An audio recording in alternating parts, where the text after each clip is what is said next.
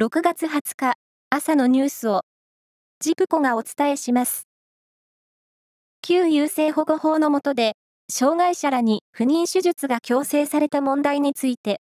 国会で初めて調査報告書がまとまり都道府県に別の手術と偽ることを許し件数を増やすよう求めるなど国の主導で子供を産み育てる権利が奪われた被害実態が改めて浮き彫りになりました。法律ができた経緯も盛り込まれた一方で、国や国会などの責任の所在は明確にしませんでした。岸田総理大臣は昨日、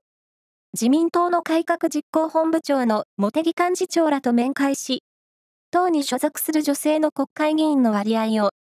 今後10年間で30%に引き上げることを柱とした女性議員の育成と登用に関する基本計画を了承しました。なお、現在、自民党に所属する女性の国会議員の割合は、およそ12%です。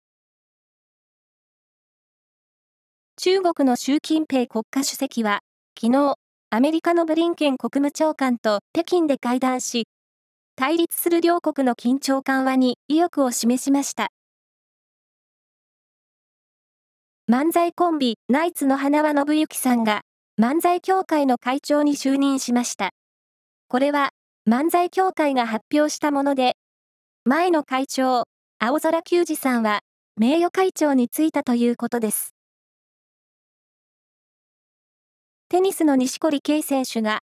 怪我からの復帰戦として、およそ1年8ヶ月ぶりに出場した下部のツアー大会カリビアンオープンのシングルス決勝でアメリカの選手にストレートで勝って優勝しました。